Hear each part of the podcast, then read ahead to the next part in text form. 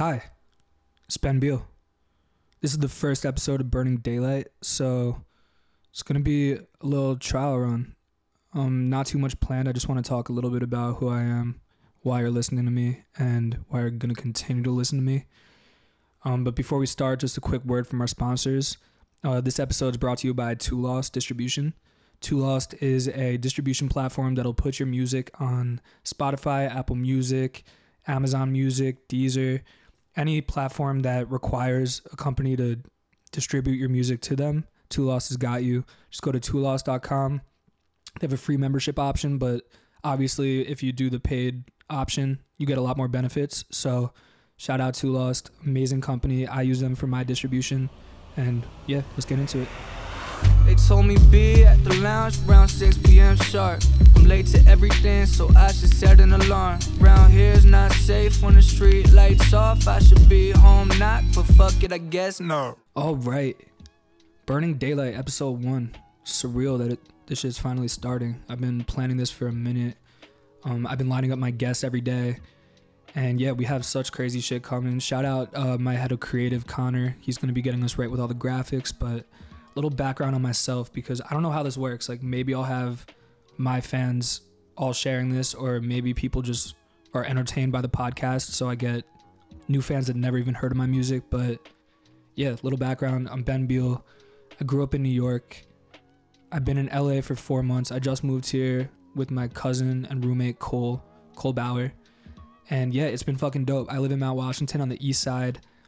Absolutely crazy. Like every single day there's some shit going down here, but no complaints.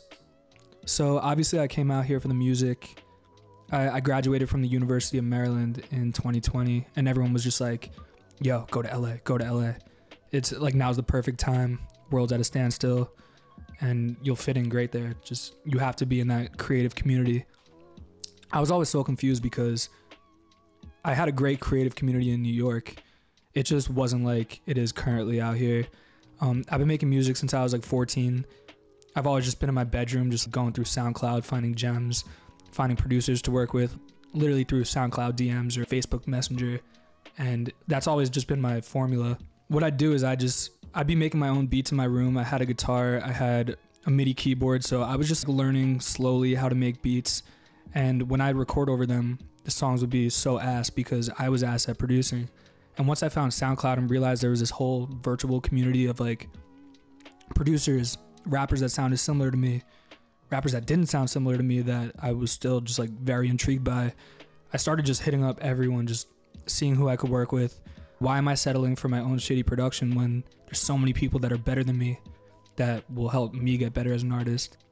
Once I started doing that, that's when I saw the instant gratification and you know the streams go up and the followers go up that's when I realized I should actually take this shit seriously.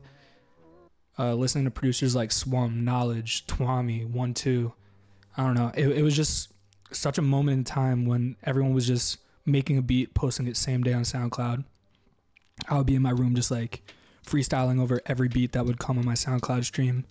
And it was so dope because so many of these producers that I was working with were around my age. We were all so fucking young, making really good music. And a lot of these producers were just in their bedrooms making beats or in their college dorms.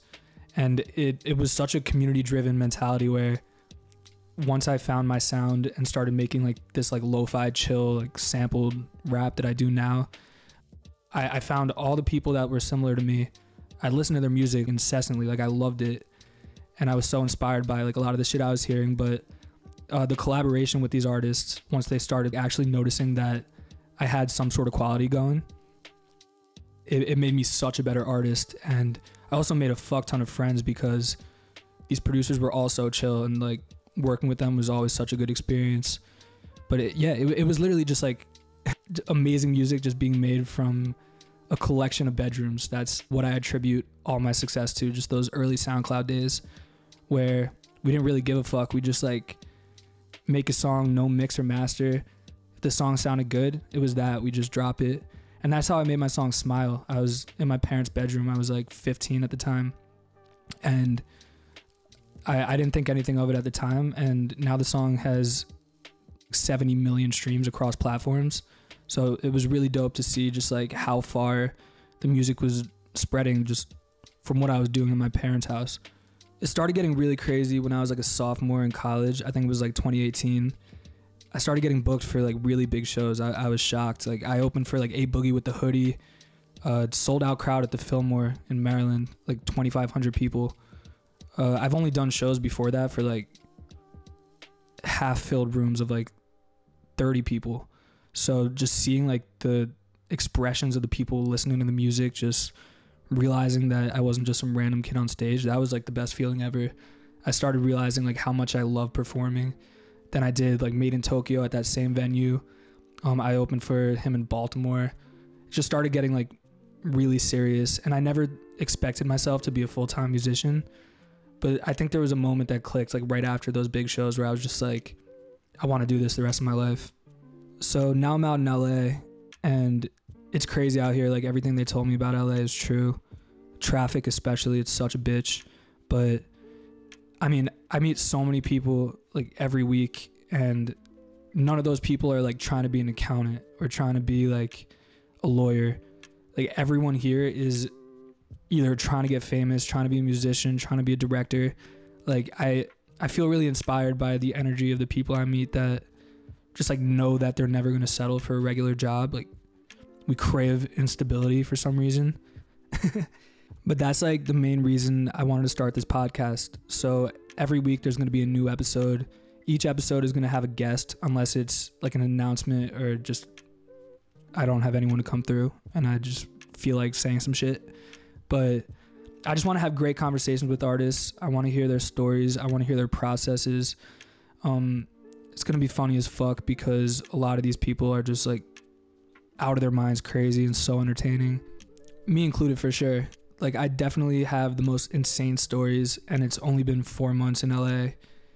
So I, I can't wait to just like get into some of the shit I've been getting into, um, hear about artists that have similar experiences, and yeah, like for example, I was here for maybe two weeks, and I was at my homie Dolo's house, and I was on his back porch talking to my other homie Patsu, um, incredible producer, and I felt this little like pinch on my ankle, and I didn't think anything of it. I thought like I'm from New York, mad mosquitoes, whatever. I probably got bit by a bug, and I, I go and I like kind of swat at my ankle, and I, I pull my hand back up and look at my hand, and it's just drenched in blood, like covered. And I I show Patsu, I'm like, dude, what the fuck just happened? And turns out they had a black widow nest on their back porch, and I, I guess I stepped too close to it, but I got bit by a black widow. And I didn't realize till the next morning when I texted Dolo, I'm like, yo, there's a crater in my leg right now. There's like a open wound. Um, he's like, yeah, we have spiders. I text my dad because he's been bitten by stuff. He loves like hiking and wildlife and nature. So um, he's obviously been exposed to stuff like that. And even last year, or maybe it was two years ago, but he got stung by a scorpion in Vegas. Like he's crazy. Um, I text him. I, I sent him a picture. I'm like, I got bit by a poisonous spider last night. Like, what do I do? First thing he says is like, stop being a pussy. Which is like his natural response when I tell him that I'm hurt or something. And then he's like, also, venom spreads really quick from animals like that. Like, you would have already either had a heart attack, like cardiac arrest, or you would have lost your leg by now. Like, you would need to go to the hospital. So, if you don't think your leg needs to be amputated, like, just treat it like an open wound.